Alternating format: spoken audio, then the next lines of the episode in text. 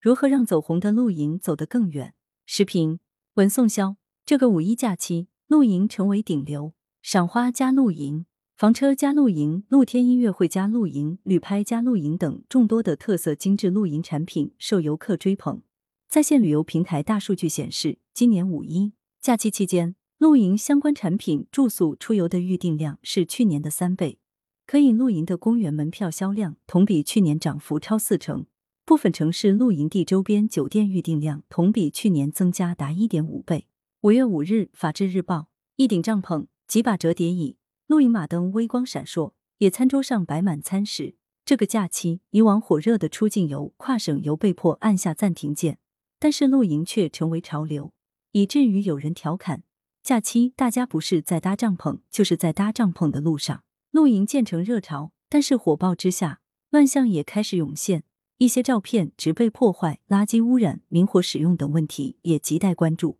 露营火出圈，部分原因还是在于疫情影响，跨省、跨国远游已成奢望，而露营野餐因为车程短、距离近等优势，逐渐成为一个现象级的话题。这是一个很好的信号，它不仅可以丰富大众的娱乐方式，还可以催生过去冷门小众的露营上下游产业链的发展。从玩法和成本来讲，露营也拥有诸多优势。一方面，对比以往强调装备和求生能力的荒野求生，是露营来看，这一次露营热基本上都是集中在城市的公园露营，以及近郊的沙滩露营、主题露营等，有的甚至是在小区楼下的绿地上。成本也就一次家庭聚餐的花费。另一方面，类似的原地露营还催生了商机，一些开放式的户外露营带动了露天市集、休闲场所等新消费场景的提升。然而，一波又一波的露营热背后，还需思考如何完善露营经济。比如，一些露营野餐的人在朋友圈炫耀晒图时，可谓各种精致，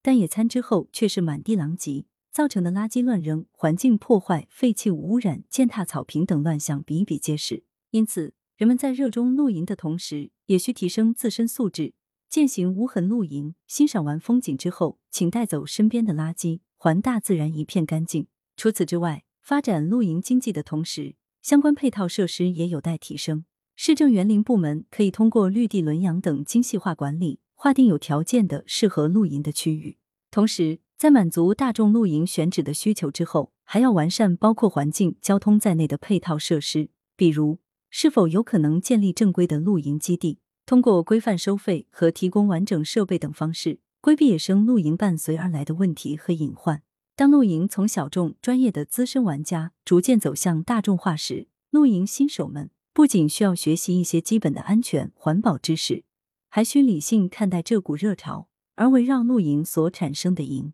无定所、露营装备参差不齐、行业缺乏规范管理等问题，则需要一个整体的行业标准，对露营行业的卫生条件、旅游安全、配套服务等进行规范，让露营不仅走红，更能走远。羊城晚报时评投稿邮箱：wbspycwb 点 com。来源：羊城晚报羊城派。图片：视觉中国。责编：张琪、孙子清。